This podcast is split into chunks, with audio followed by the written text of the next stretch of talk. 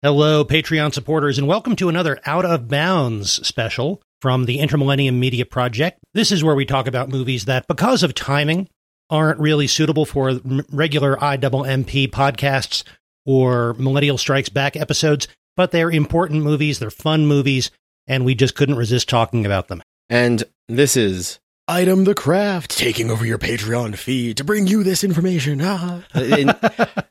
just go into that for a little, get that out of the system. But yeah, I, this is a fun one. This one I was almost tempted to make a Millennial Strikes Back. Oh yeah, because this one did have a weird effect on me, but it, it it's weird because its timing was a little a little off for me, and when I saw it, and it wasn't quite enough. And when we had the opportunity to go see the Alamo, we just had to. We saw a special Alamo screening of this. They're having a, a hindsight 2020 series about uh, movies from, from the past and revisiting them in, in 2020. And the movie that we saw a couple of weeks ago at the Alamo was Hackers. Oh my goodness, 1995 movie. movie Hackers. Oh, this movie. It's so dated, but so much fun.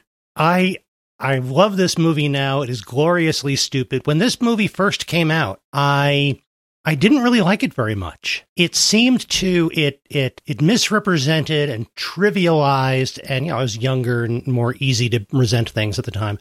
It seemed to misrepresent and trivialize the phone phreak and cyber culture sort of world that I partly inhabited in the late 80s and early 90s and you know they're they're they're not they're not really accurately representing my people. So I have to resent this movie. Lightening up over the years and watching it again and again, I like it more every time I watch it because it like I say, it's gloriously stupid. It is fun. No, it's not trying to be accurate any more than the computer wore tennis shoes was accurate to computer science. Oh yeah, but it's a fun adventure movie. This is a this is a fun parallel part, and this timing works out great for us because we were already going to be doing the computer and then we're doing this. So it lines up well. That's right. It's Kids and Computers, the 1969 version and the 1995 version. Mm-hmm. Which, ironically enough, is also the year that the uh, Disney remake on TV of the Computer Wore Tennis Shoes came out. Oh, is that right? Because you know, there's as much time between, uh, within a year, as much time between the release of the Computer Wore Tennis Shoes and the release of Hackers as from the release of Hackers to today. Oh my goodness, that's freaky. That is highly freaky. Yep. But it is a fun movie and it took me a little bit to realize it too, but I do not think of Hackers as a as a straight action movie or a straight like thematic movie like that. It is highly similar to me to a Baz Luhrmann film. It's actually kind of like Moulin Rouge or Romeo plus Juliet because it is this highly perspectivized and the edges between the reality of the movie and the externalization of the inner thoughts of our primary character are very, very blurred. And it's blurred in this exaggeration of the interest of our character in his in his world and this freneticism of editing. They are highly similar to me in that. I I like that. That connection, that that comparison to Baz Luhrmann movies, you're right. It's heavily stylized and it's stylized for the purpose of generating a feeling that has a certain truth to it. That's Baz Luhrmann at his best. And you're right. That's uh, that's this movie. What this movie is trying to do. It creates a certain feeling, and I have to admit, it kind of gets that feeling right. Yeah, there's something about that. You feel like you are. It's got the drama to it, and there's this tension. The hacking scenes are all ridiculous, but it's all everyone's getting this unique visual representation and identity and style and then it's popping up wherever they're working on it because you can literally tell which character is hacking into what because this strange graphical UI aspect that pops up for them to interact with and their machine looks a specific way and is doing a thing there's almost Power Rangers color coding at times in terms of the way people do stuff, but it gives that feeling of having gotten in, even if it's not visually representational of any of thing of how these systems would work. And nobody would have admitted it at the time, but the feeling that it creates is kind of what people sort of that's kind of how we imagined ourselves running around on our you know our dial-up computer bulletin boards with our hacker handles and you know taking on the, the systems and things. And it's uh, you know I, on the, on the margins of that at best. But it's it's sort of yeah this is what we imagined it's supposed to feel like and it was kind of cool. So yeah there's a certain truth to that. And no i'm not going to tell you what my uh, my my handle was from the late '80s.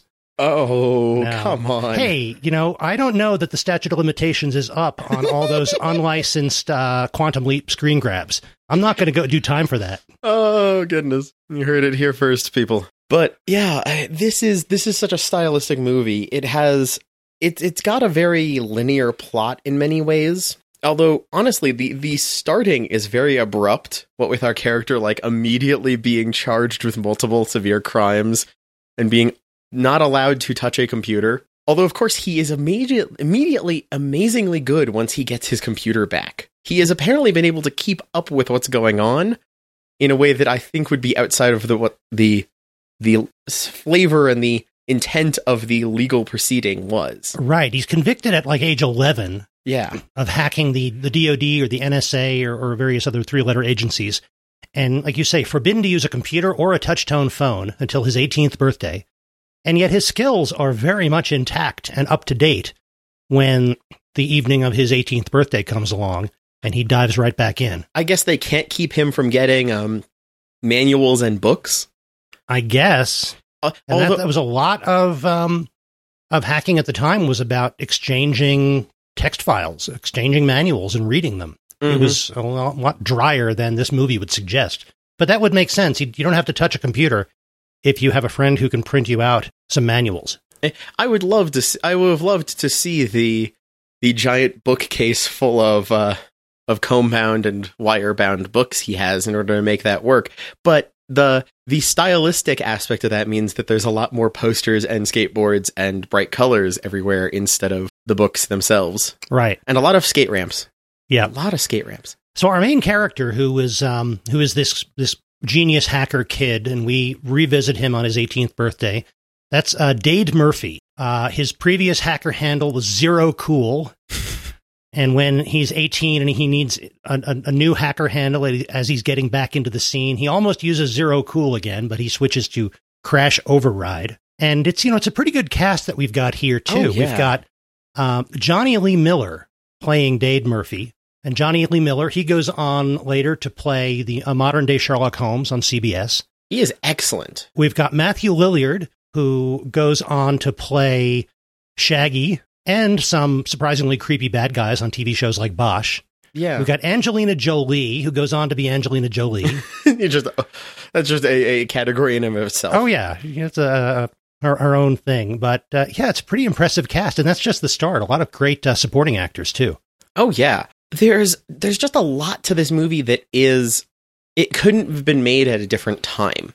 Both in terms of the cast you were able to get for what you're doing and the the distance between what it's showing and what it's going into. Yeah.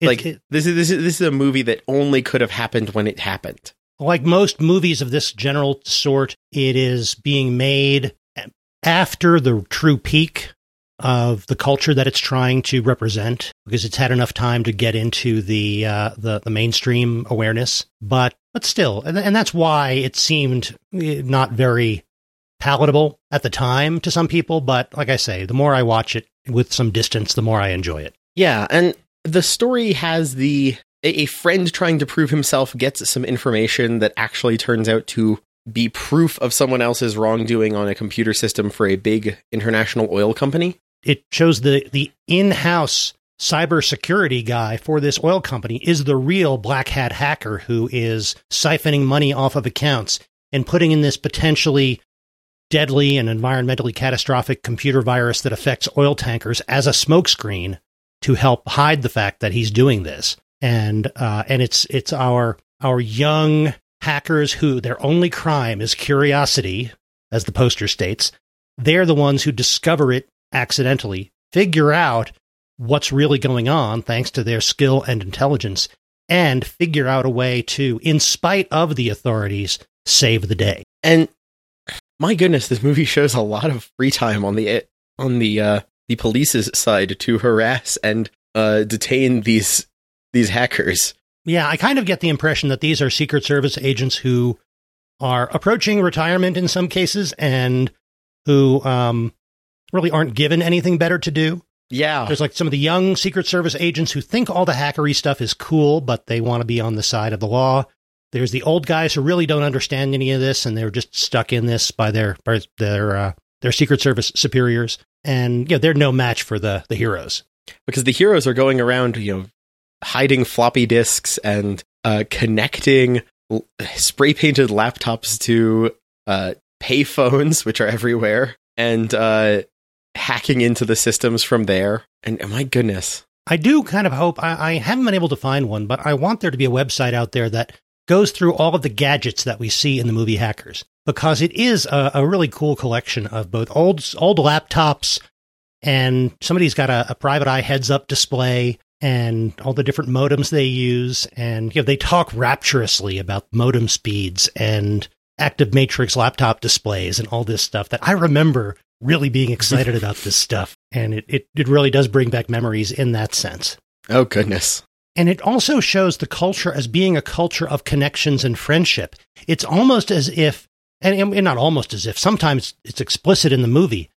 It's a culture with a lot of trappings and people gatekeeping and wanting to know what cool hacks people pulled off, and people who don't really get it thinking that that's what's important. And yet, really, it's a culture of friendship. Like any decent story, it's about friends supporting one another, they're doing a lot of this. They're they're clueless guy who thinks he has to do some huge hack to prove himself and earn a hacker handle and all this stuff. He's the one who accidentally discovers the evidence of this computer crime happening in house. Everybody else is banding together to help him, and some of them go down during this process, and now they they have more people to help. But it really is about friends coming together to to save their other friends, eventually to save the the, the world too, or to save the environment. yeah, know, this is mm. a weird, weirdly ecological movie. This is kind of Captain Planety for our people, saving the oceans from multiple oil tankers being sunk. yeah. You start capsizing oil tankers. That's bad for the people on board. That's bad for any place where this oil is spilling. This is about the the people and the interactions, and that's good. Right, and that's that's where it's at its best. Mm-hmm. and and that's also where the acting comes in in that you've got a Dade Murphy, a crash override, and you've got Angelina Jolie, acid burn, who's like the best hacker anybody's ever met until they meet Crash Override, and these are they're they're kind of fairly evenly matched. And it's very much the classic Hollywood formula of these are two people at the top of their field and they're immediately at odds with one another and they they don't admit or recognize how into each other they are until far after everybody around them has realized how into each other they are. Oh yeah, the, the immediate use of the of the shipping tag of crash and burn for the two of them is fun. Yes. and, and and also I love the parallel moment where we get uh, each of them winding up thinking about the other. And one he wakes up and goes, "Oh my goodness!" and like I can't be doing that already. And then we get later a scene of her wakes up. Oh, Yeah. goes back to bed. yeah, they're both having dreams about the other. And that's like they're having fun with this. This is the stylism coming in. This is a romance movie as much as it is an action movie in a weird way. In that sense, in a fun way, I think. It's more connected to movies like uh, what was it, The Front Page or His Gal Friday? What did we watched watch recently? Some of those yeah, it is- classic movies You of know two? It- smart people butting heads and It is falling in love. it is remarkably his gal Friday in times. So right down to the very quick talking back and forth and uh, people who know their thing being able to outwit each other and respect that while getting frustrated. And whereas we would get the inside scoop on newspaper culture or a Hollywood version on newspaper culture, here we're getting a Hollywood version of hacker culture. Mm-hmm. And I, I like that. That works pretty well. And I just, I just have fun because this is, as we were describing, this is a movie about the mood, the tone it sets. And even if it is cheesy as anything, when you sit down to watch this, you can get into it. It's very much uh, from the heyday of music videos in that sense, in that it's so much about style and so much about the tone that it sets, but not, but but not in a in a bad way, not just in a superficial way, as superficial as it is. It, it, I mean, going to check my phone afterwards felt way more dramatic than it's supposed to. That's You- what it does to you. yes, it made me want to go dig out old computers and find out what files I had on them. I, we started talking about whether or not you had a USB floppy disk reader when on our way home. That says so much about what this movie does. Right. And the reason we did was that the Alamo, because this was one of their special kind of movie party events, at everybody's place, there was a floppy disk with a, a label printed. It was Alamo 1995 and sort of you know, mock handwritten on it was hacktheplanet.exe. Oh goodness. They told us that that's probably gotten they've it's got nothing on it, but I still have to check. Somebody on Twitter showed me that underneath I don't know where they were seeing it. I don't think it was in Denver, but underneath that label, it was an AOL floppy Oh, that that's they perfect. had repurposed. So that was nice. Oh, that's nice. That's that's pretty good. But this was a fun movie just in terms of also like you it's a movie that has what feels like a lot of other world hooks in it. Like you could follow other characters on other stories either before or after because it builds such a community and world of this over exaggerated hacker and this feels like only one story within it. Yeah, I want to know more about Lord Nikon. Yeah, He's Lord kind of a secondary or a supporting character in this group of um, of hackers, and he becomes more a more important character later on. But he's just introduced later. But uh, but I want to find more of his story because he seems like a cool guy. He's got to have some stories. Well, he's got an entire DJ job apparently because he's hired for a party. He shows up later. He's Oh, doing that's that. right. He's got an entire small business running. We've got uh we learned that uh Cereal Killer who seems like just the out of it guy, the hippie guy, he's like he starts later on listing off memorization stuff. Like he's he's really well read. I'm like imagining him turning into a college professor later, like high level English degree, things like that, because he could do this. Yeah, and that's Matthew Lillard's character, Yes. Cereal Killer with a cereal with a C. And oh, the his that character's real name is Emmanuel Goldstein, Oh goodness. which is a nod to the nom de print of the uh, the founder and editor in chief of 2600, the Hacker Quarterly, goes by the name Emmanuel Goldstein, and he goes by the name of Emmanuel Goldstein as a reference to 1984. Emmanuel Goldstein being the enemy of the party, who's the subject of the two minute hate that we see in uh, in 1984. Oh my goodness. So it's references within references. wheels within wheels. But I mean, this is such a fun movie. I I want to see more of what it's doing. It it has story to it that could continue on, and that's fun because it it it means that once it gets you into a mode, it gives you an entire little world that you could run around in. Right. And we've got the one character, the second guy who winds up in jail. I think his handle is just Freak, which is kind of a lame handle. Yeah. It represents he's the phone phreak, but he introduced himself. He's the king of NYNEX. Well, that's pretty cool. You know, 9X being the baby bell in the New New York and New England at the time. There's got to be some stories about earning a title like that. Yeah, that's that's got to be something. And the fact that they're all here in New York at the time gives it. The, the city is definitely a character in some ways with the way they are skating through it at the end and the the dramatic shots of some of the famous buildings. Because, like all good hackers, they're also rollerbladers. Yes, That's just that was life in the ni- 19, you know, 1990s. Everybody was on rollerblades all the time. perpetually, unless you jump cut to being inside a building where you can't. Uh, even then, you can get away Even then. If you're cool enough, you can get away with it. If your hair is cool enough. So, yeah, we see them roller skating through or, rollerblading through Grand Central Station and all these New York landmarks toward the end. After they have, see, they have to, at the end, they have to hack in to the big secure computer in the oil company to prevent the virus from sinking the oil tankers and to get the conclusive evidence of the hack that was being done by the guy on the inside. And of course, that means they have to stop the police from catching them. So they take over the New York City traffic light system and, uh, and they can roller skate freely around the town, escaping the cops while the massive traffic jam happens in, uh, in New York. So we've got a little bit of the Italian job there. Yeah, The Italian job is a, you know, precursor to, to hackers in that way. it really is. And you know what? That makes me. Uh, uh, you said Italian job, and I'm thinking there's the the original Italian job is kind of like that for cars, and then actually the remake of Italian job is a little bit like that for the newer mini cars. Definitely got a flavor of those. So That's right. I like that. But yeah, this is this is one of those movies that I'm just gonna go into it. I want to see a sequel to. Okay, we're going there. Uh, absolutely good with that. Uh, So early on, we're, we're going to address the revi- revive, reboot, or rest in peace. Right, just because I have You're to saying revive. I'm saying revive because I've got to break it down a little to be able to explain that, and that gives me a chance to do so. Yeah. There's so much of this movie which is about uh, your group and your place in things and the identity, hmm and I want to see them being able to play with that more because there are these other stories that we're talking about could happen in there, but I could also see a like a version of it later on. I kind of want to see what would be like I want to see a story of the kid learning about his parents do, uh, his parents having done this.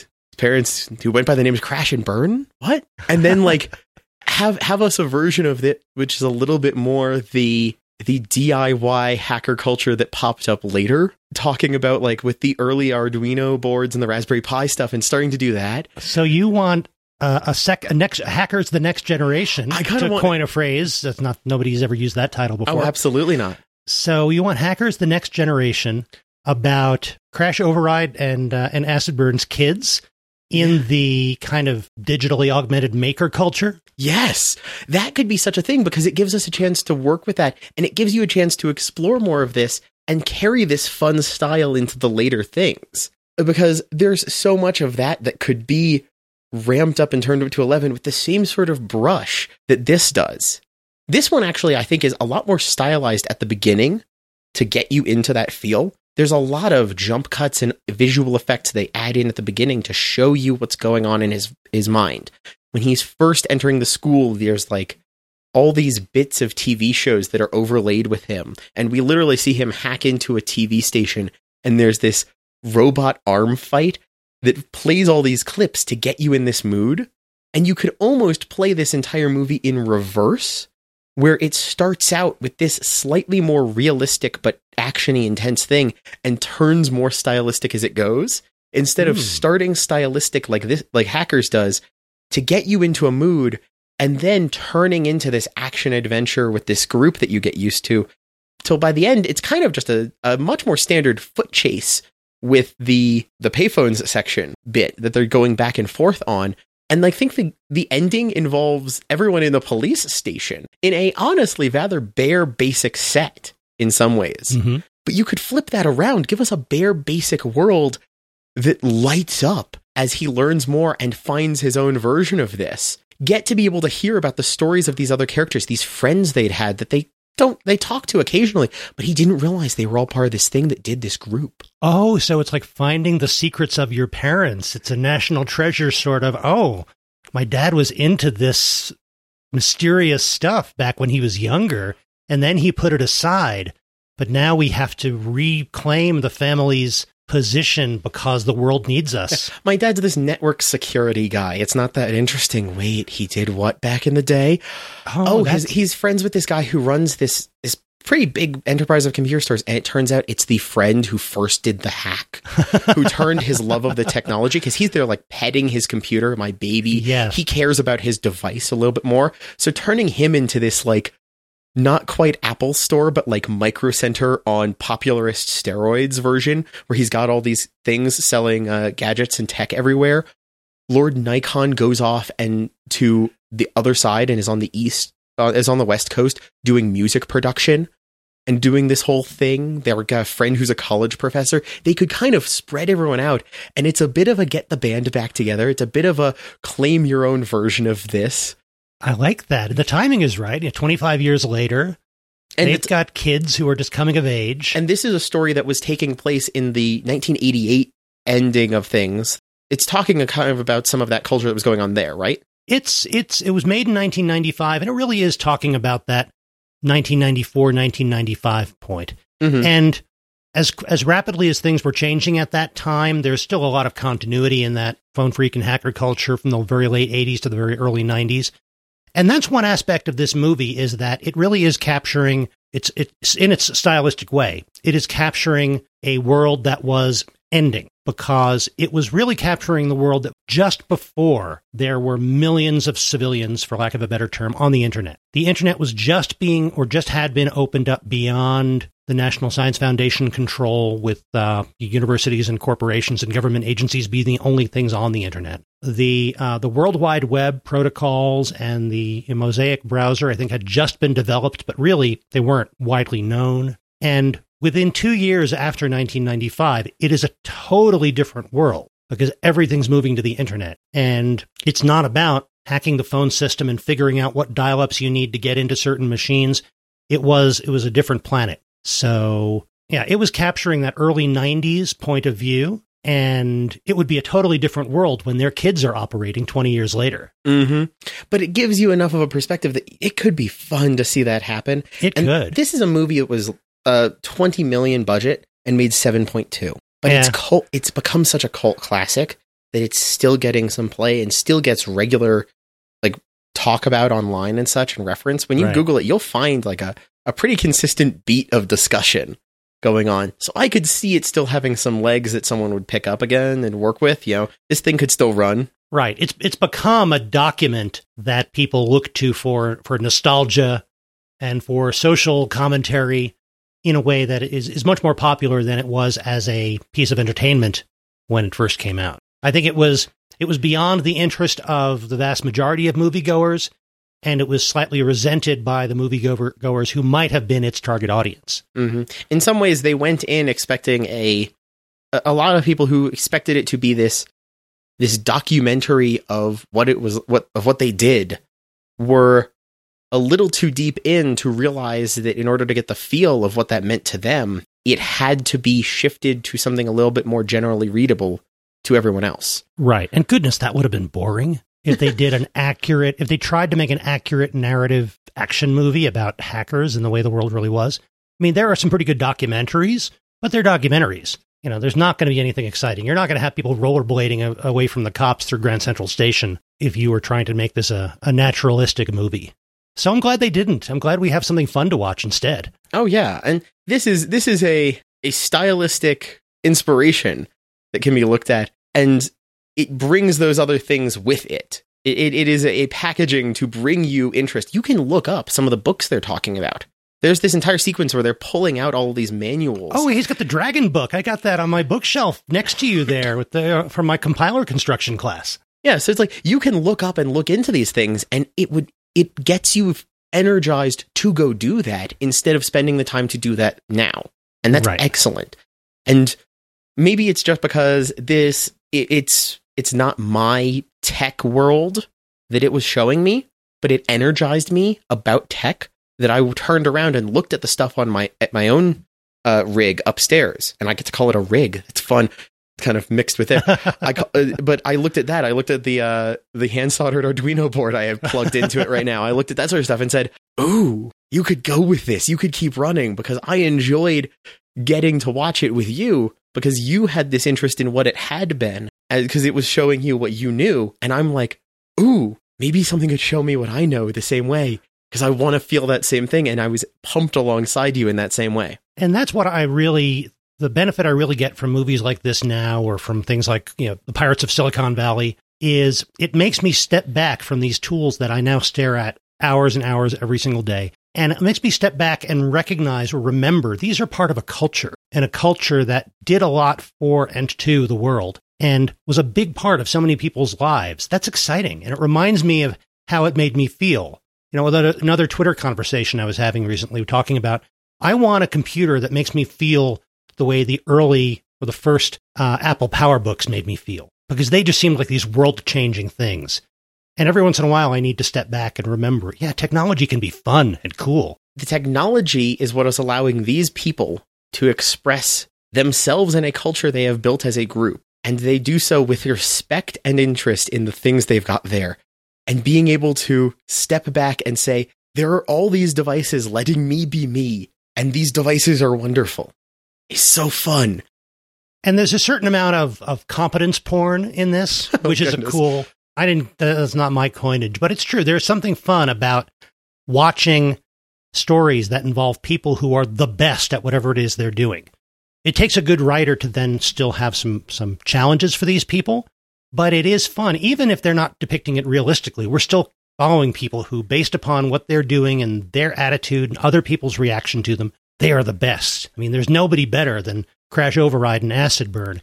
And now the world needs their skills at their very top. It's going to take me five minutes to get into that system. Well, I'll help you and we'll do it in four. And I'll join in and we'll do it in three. It's like, that's not how this works, but I'm pumped with you. Yeah. I love it. Yes, do it. Yeah, every everybody knows that the more people you put on a computer problem, the less time it takes to solve. Sure. Absolutely. No, that's really not how the math works. But, but by the time they're using those lines, you're with them because they've shown they're being the best, and you can kind of just acknowledge, okay, they're the best. And now the drama comes into the implementation. I love that. And so much of those final action scenes are about giving themselves the space and the temporary security to be the best, to use those skills. How good they are at hacking and their ability to hack the Gibson and get into the computer at the oil company. None of that's any good if they don't have enough uninterrupted time at a computer hooked up to a landline so that they can actually make connections to it and, and do what they need to do. And that's what the action scene is about, is giving them the time and space to do what they can do better than anyone else. And that takes a lot of machinations, which gives us a story. In many ways, we're t- we were talking earlier about how this is a story about the people and the human interaction there.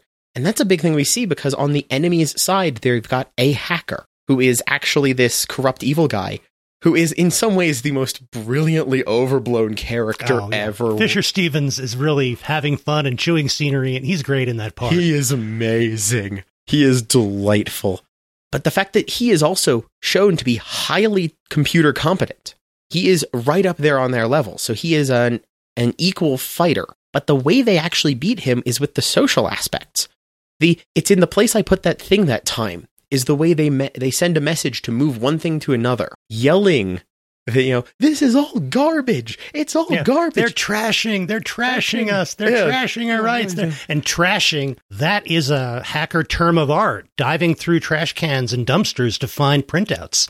Any hacker would know what trashing means at the time. And it's because they, So he it's like- tossed the di- a disc into a trash can, and his friend goes and digs it out and finds it. The entirety of the way they buy the time to escape the cops is by hooking two phones together so that all the cops run to the wrong place, which is not about the tech aspect as much as it is the social aspect of knowing where they're going to go and knowing how much physical time that's going to buy you. There's a lot of knowing the people that lets them do it. They hack the people to be able to then hack the planet. Yep. And that's the fun part of it because if these characters were sitting there only doing the computer stuff, it wouldn't be as interesting. You wouldn't have the story. But it's also, it really does, in an almost cheesy way, turn it into the power of friendship wins the day because the fact that they're a unit and a group of friends and a group that can understand each other is what is the motivating driving force to their to their victory at the end. And they do even expand that world beyond that because at the end, they need more than just their little core group of New York City hackers. They need an army. So they go to these other characters they met. These kind of stereotypical, flamboyantly androgynous Asian guys with a, a YouTube channel before there was YouTube. They've got this like satellite TV show Oh goodness, you're right. and they are tastemakers and, and culture influencers and they help with, with them and, and Emmanuel Goldstein going to them help get the message out that at a certain time, a certain place, essentially what they're setting up is a non-automated uh, distributed denial of service attack and that they've got people around the globe all trying to hit this Gibson computer at the oil company at the same time giving the oil company security people too much to deal with at once so that our super hackers in New York can, without uh, as much interference, get in and get the evidence that's needed and uh, reveal the bad guy's plan and stop the virus from turning over these uh, oil tankers. But it is kind of a cool scene. Of course, we get the scene of the message going out from our uh, video celebrities and then people all over the world talking in in Chinese and Japanese and German and Italian and everything else, um, booting up their computers in their seedy little cafes and connecting them to the phone lines and hacking the Gibson from around the world. Closing their pagers and plugging things in, and it's a fun little montage. Yeah. Again, ridiculous, but so much fun. Oh yeah, and oh my goodness, it, I mean, that the by the time that's happening, you're you're cheering. It is a movie that can get your butt to the edge of the seat in a way that I didn't expect, and it always does it for me, even even when I've seen it so many times. And I've gone back and watched this over and over actually, and it's fun. Sounds like we are getting to, we, we've already answered our other question, which we answered on, Mhm. on our main cup podcast screen or no screen. I, I, I I'm going to watch this movie again Screen. many times. the screen this is a movie that is so fun i would this is a movie that is screen it screen it on your best computer at the highest settings you can to make it feel crazy. screen it on an old TV that you put that you you know rewire up so that you can be able to broadcast into off of an HDMI converting to to component or whatever. Do do something, make this a fun thing. Enjoy an experience of this because this is a movie you can watch, but this is a movie you'll want to feel. Screen it in low res VGA, VGA QuickTime. Oh goodness!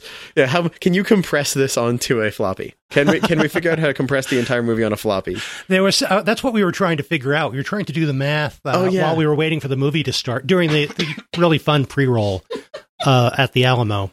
We were trying to figure out, okay, maybe this floppy contains a copy of the movie. What resolution and frame rate could you possibly use to get this feature film on the on this floppy disk in like a a QuickTime file? It would not be very watchable. I'm just realizing I don't think we've got this on DVD, Dad. We don't. We have got to fix that because I don't want. I I don't know if there's Easter eggs, but if there's any DVD that has Easter eggs on it, it better be this one. Yes, that would be cool. If you pull up the, the disk directory in a terminal as opposed to just going through the DVD menus, you get something else. We've got to be. We've got to check about we've this. got to get this on DVD. You are right. You are right. yeah, this is this is a fun movie, and it will get you. It will get you energized, and it'll hopefully get you to step back from your computer and device and enjoy what those can mean to you a little bit more. Go into it knowing it has no more to do with our with with with computer technology and hacking than our Indiana Jones has to do with archaeology or Star Wars has to do with space flight. This is just the setting in which they're telling this adventure story. Accept that at the beginning and have fun with it.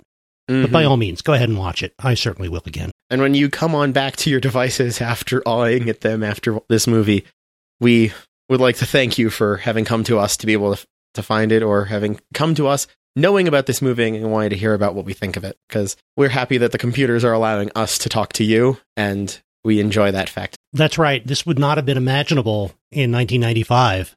You know, this idea of uh, of this network of uh, of audio and video programming we've got now. But thank you very much for listening, uh, as always. And of course, if you're listening to this, thank you very much for supporting. You can always find us at immproject.com, which will link you to any of our regular podcast episodes, as well as uh, contact information and other things. But uh, again, you can reach us through Patreon, of course. And uh, you can find me on Twitter at uh, by Matthew Porter or online at matthewfporter.com. And you can find me on Twitter as Item Crafting. If if you listen to this, uh, you know, toss us a hashtag Hack the Planet, and we'll say hi. We'd love to hear that. So, thank you for your support.